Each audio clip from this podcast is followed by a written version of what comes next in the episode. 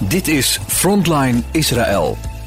Actualiteiten uit en over Israël.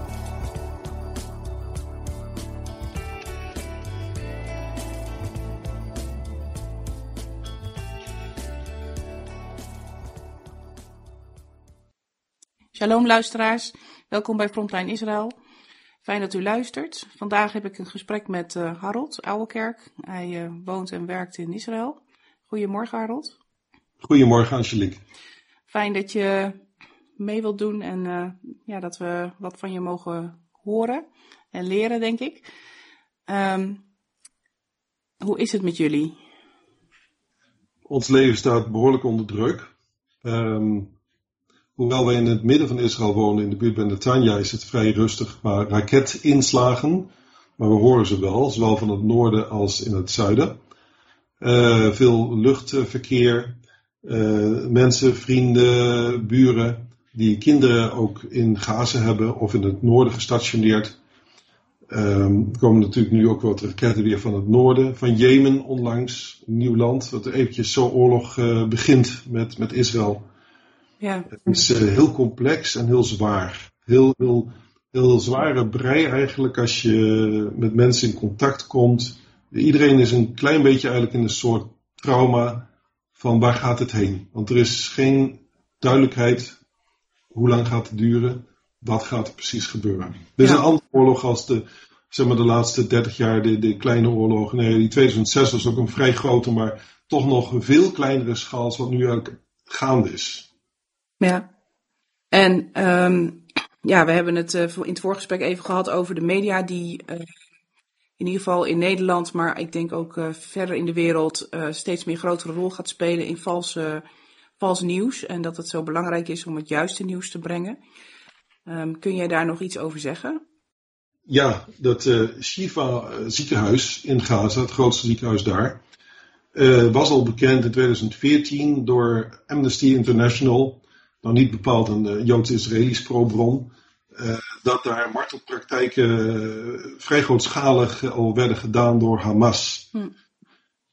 Toen we in het begin al hoorden van Israël dat in dit uh, ziekenhuis belangrijke commandoposten zaten en uh, gebruik werd gemaakt als dekmantel en als veilige haven voor Hamas, is dat voor mij ook eigenlijk um, 100% zeker dat het zo is. Ja. Niet alleen omdat Israël dit zegt, maar omdat dit systeem is zoals Hamas werkt. Ze zoeken, net zoals PLO vroeger in, in, in flatgebouwen in Beirut, uh, zijn nog sterker in moskeeën. Dat is ook bewezen dat tunnels vaak vanuit moskeeën lopen, ziekenhuizen, uh, bij UNRWA-gebouwen, uh, kerken. Alles wat heilig is, zullen zij graag gebruiken om hun eigen veiligheid te vergroten, omdat ze paradoxaal, paradoxaal weten dat Israël um, ten eerste in een kwaad daglicht gezet wordt als ze het bombarderen, maar dat ze relatief daar veiliger zitten. Mm -hmm. Ja, omdat het niet gebombardeerd gaat worden. In principe niet. Nee. Ja, dus zo sneaky is, is, het, uh, is het steeds meer en meer. En uh, daarnaast zijn natuurlijk heel veel filmpjes die op internet uh, circuleren, die veel mensen ook bekijken. Die NOS zo klakkeloos overneemt, onder andere. Um, en die gaan over uh, kinderen die vermoord worden in Gaza. Heb jij daar nog ander nieuws over? Nou, ik weet dat in Israël is natuurlijk de toast, zoals wij zeggen, proost, of op je gezondheid, legaim, op het leven. Uh, onze huisarts is een uh, Arabische man. Ik werk samen met Arabier en natuurlijk heel veel Joodse mensen. En gisteren had ik een Joodse bevriende zakencollega uit Petah Tikva aan de telefoon.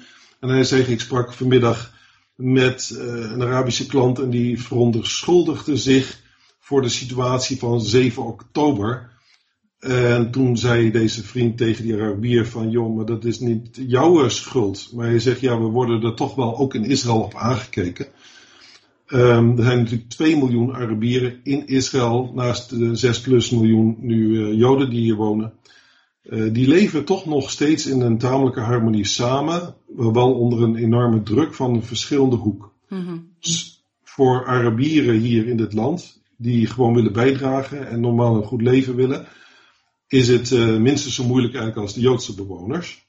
En in die 75 jaar van Israël is er eigenlijk best een mooie coexistentie uh, ontstaan. Als wij hier in het Tanja Centrum of aan de kust komen in normale tijden, dan zie je aan de kust uh, Arabische gezinnetjes, Joodse gezinnetjes, uh, gasten uit, het hele, uit de hele wereld die lekker spelen op het zand of zwemmen in de zee.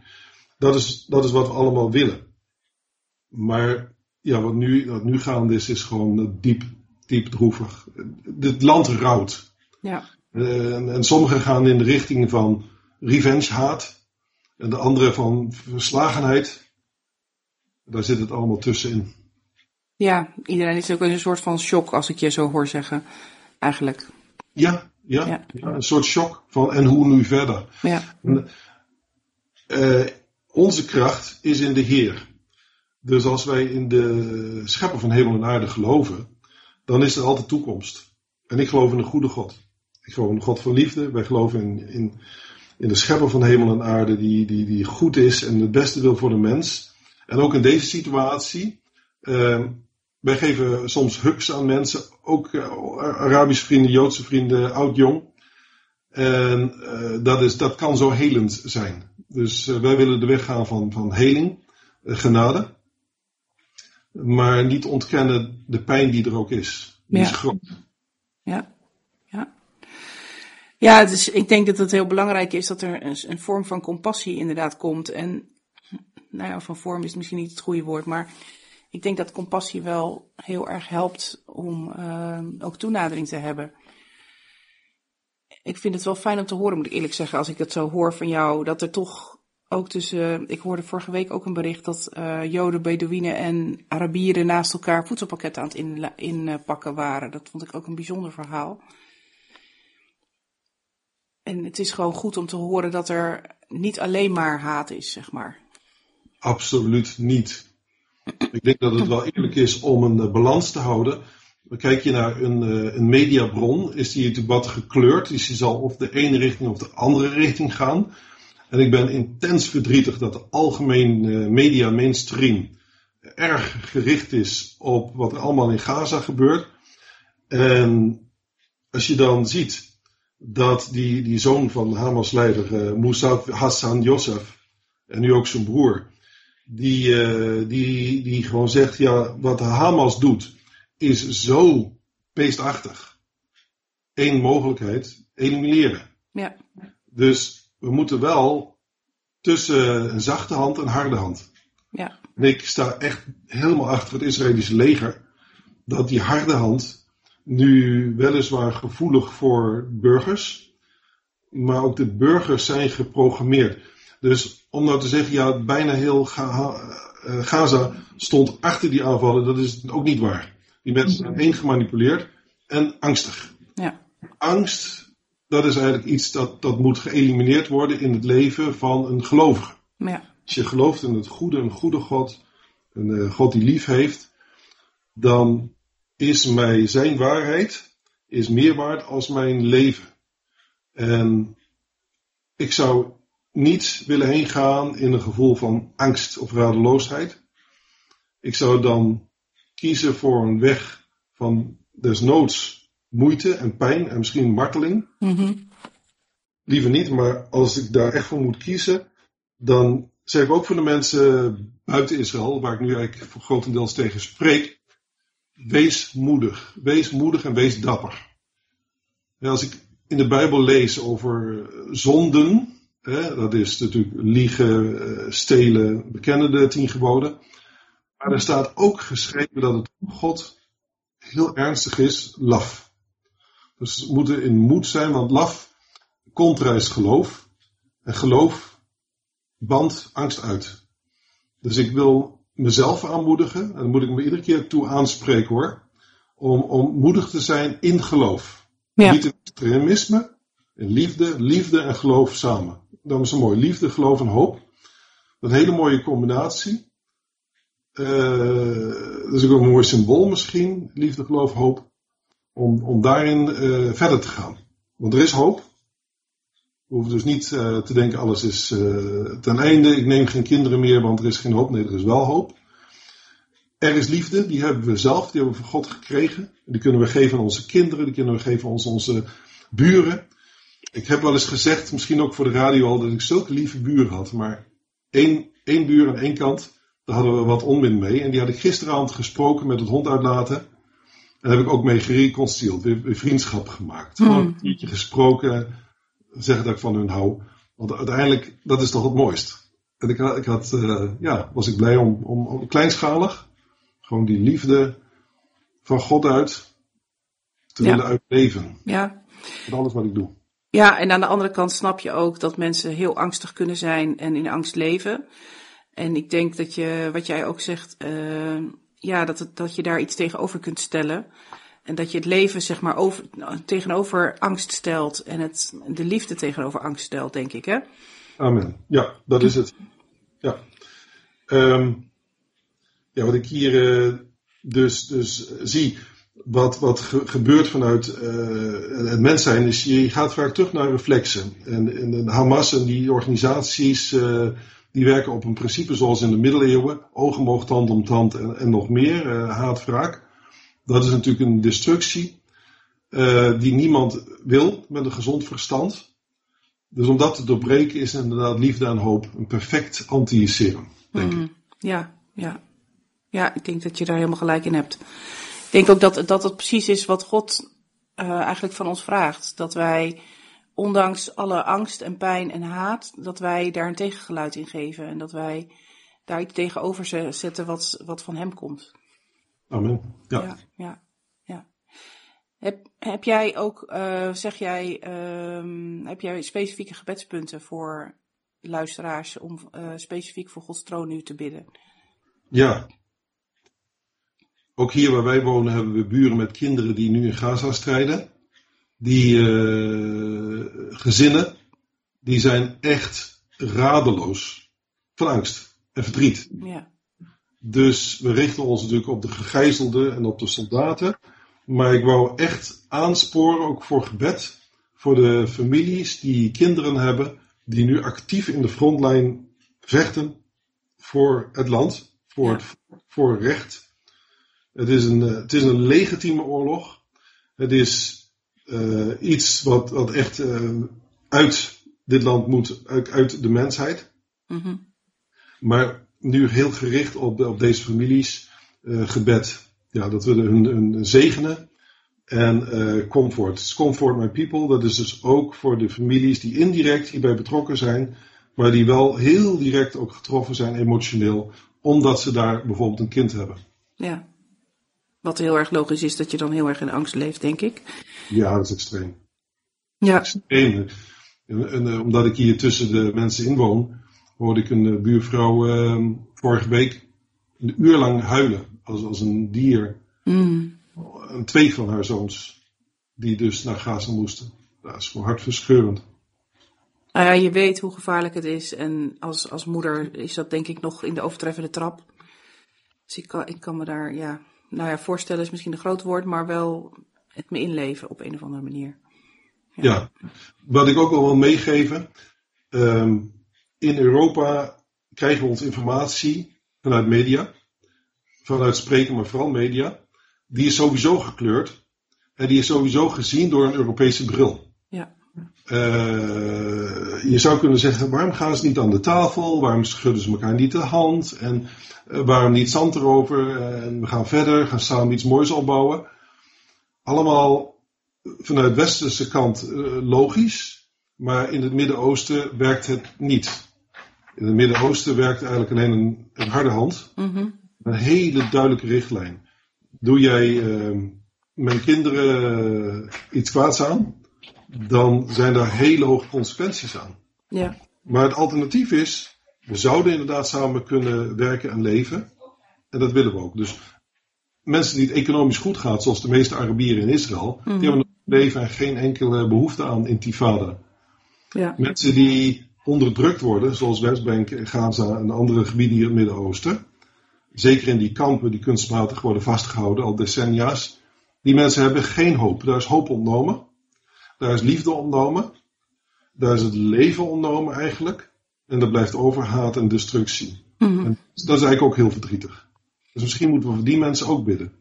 Dat Ja. zij leven, hoop En ook weer God leren kennen. De echte God van Abraham, Isaac en Jacob. Ja. Ja, dat is bijzonder dat je dat zegt inderdaad. Omdat ik denk inderdaad als Gods, Gods liefde in hun hart gaat landen. Dat zij ook, dat er niks anders overblijft als dat, dat je Israël gaat liefhebben. Hoop Ja. je dan. Ja, ja. Ja. Nou, dat, dat gebeurt ook, hè. Het gebeurt. Er zijn getuigenissen die, die meneer Jozef, eh, de, maar er zijn duizenden ook in Iran. Er zijn tienduizenden die natuurlijk eh, gewoon de openbaring van God zelf hem eh, leren kennen. Ja. God heeft iets in de mens gelegd van zoek mij en ik laat mij vinden. Dus laten we beginnen met zoeken. En als we die mensen kunnen aansporen tot een beeld geven van wie God is, door zelf liefdevol te zijn, maar niet softie. Hier in het Midden-Oosten werkt softie niet. Dus wat ik met een Joodse vriend laatst besprak, ehm, wat nu al vele decennia's in Gaza is gebeurd, eh, geld sturen, geld sturen en voedsel, Mhm. er geen keiharde consequenties als jullie antisemitisme propaganderen in jullie moskeeën, in jullie scholen, in jullie onderwijs, in jullie media. Wat natuurlijk heel systematisch juist is gebeurd. Ja. Geen, geen dollar, geen euro, geen cent. En ik, ik, daarom kan ik eigenlijk niet tegen die, die, die, die slapheid van ook ehm, eh, regeringsleiders. Ze stoppen er geld in en denken daarmee is het probleem opgelost. Maar daarmee wordt alleen het probleem groter. Want de mensen zijn niet meer gefocust om te overleven voor, voor eten. Maar ze krijgen geld om te eten. Nou, het eetprobleem is opgelost. En dan krijgen ze ook nog media te zien van het is goed om hele slechte dingen naar de Joden te doen. Want zij zijn de schuldigen dat jullie hier gevangen zitten. Maar ze zitten niet gevangen door Israël, ze zitten gevangen door Hamas. En, Ja. en, en andere landen, Hezbollah en islamitische jihad, eh, noem het maar op. Ja. Daardoor is er geen grens open naar Libanon. Daarom is er geen grens open naar Syrië. Maar dat had makkelijk al gekund. Ja. Weg van terreur hadden gestopt. Nou ja, en, en ook nu de vluchtelingen uit Gaza, die zitten vast in Gaza omdat niemand ze wil opvangen. Egypte die wil, wil niet de grens open doen voor vluchtelingen. Of tenminste, in ieder geval heel beperkt. Het is heel goed dat je dat zegt, Angelique. Ik hoorde vanmorgen dat Israël heeft opgeroepen aan Europa. Laat eh, Palestijnse vluchtelingen, mensen die dus asiel aanvragen, laat ze toe. Als jullie nou 10.000 per land zouden toelaten. Ja, ik heb beeld met jou, je kijkt een beetje bezorgd. Ja. Maar goed, vanuit Israëlisch perspectief eh, is het wel liefdevol. Weer Ja. dat Gai wat spreekt, leven. Ja. Ze willen, ze willen die mensen daar, die kinderen, als allerlaatst. Ik denk dat er heel wat militairen wakker liggen van het feit als ze Hamas zoeken dat er misschien een onschuldig, oh ja, een kind is eigenlijk altijd onschuldig, is getroffen. Dan zullen Israëlische soldaten wakker om liggen. Zeker. En, en om huilen. Want dat is niet de bedoeling, dat is niet wat Israël wil. En dat bewijst dit. Ja. Dat natuurlijk denken ons probleem een beetje iets verder naar Europa. Maar, maar toch het leven. Dat ze dat leven van die mensen willen respecteren. Ja. Dus ik, ik hoop dat er een collectieve awakening komt.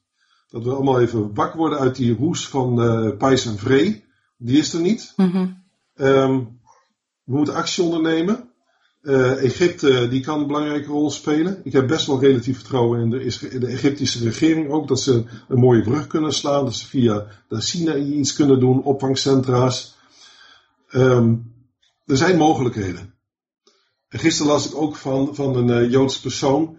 Die zegt, nadat wij klaar zijn van Gaza, moet, nee, dat was zelfs was een, een, een Israëlische Arabier. En dat was niet, eh, niet de minste. Ehm, een, eh, minister. Oh ja. Mansour Abbas. Mansour Abbas. Hij heeft de Ra'am Balad eh, partij. Mhm. Die heeft toen ook geregeerd toen twee jaar geleden. En Mansour Abbas die schreef in zijn laatste Twitter dat hij ook na deze oorlog nog mogelijkheden ziet tot een coexistentie in de wederzijds, ehm, eh, die, eh, wederzijds respect. Hm. En ehm, ook al is dit een, een Arabische minister, eh, in, in, in zijn schrijven zie ik toch, hij wil echt een samenleving op een democratische manier. En hij, hij walgt van de Hamas-praktijken, dat, dat schrijft hij ook heel open, daar walgt hij van. En hij vraagt ook op zijn Arabische broeders binnen Israël om op te staan tegen Hamas en eenparig te blijven met Israël. Ja. Dat, dat zijn ook dat zijn lichtpunten voor mij. Dat, vanuit die kant is hoop, ook voor de toekomst. Ja. Dankjewel, uh, Harold. Dankjewel, Angelique. En um, ja, we spreken elkaar vast nog wel een keer in de toekomst. En um, nou ja, mocht u nog vragen hebben over deze uitzending, kunt u ons mailen info@radioisrael.nl.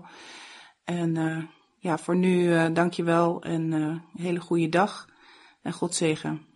Jullie ook goed zegen, luisteraars. Angelique, jij. En um, ja, wees moedig en krachtig in de naam van de Heer. Amen. Shalom. Shalom. Shalom. Niet God. Niet rot. Tot zover Frontline Israël. Het programma met actualiteiten uit en over Israël. Kijk voor meer informatie op onze website. Als u wilt reageren op deze uitzending, dan kan dat door een mail te sturen naar info radioisrael.nl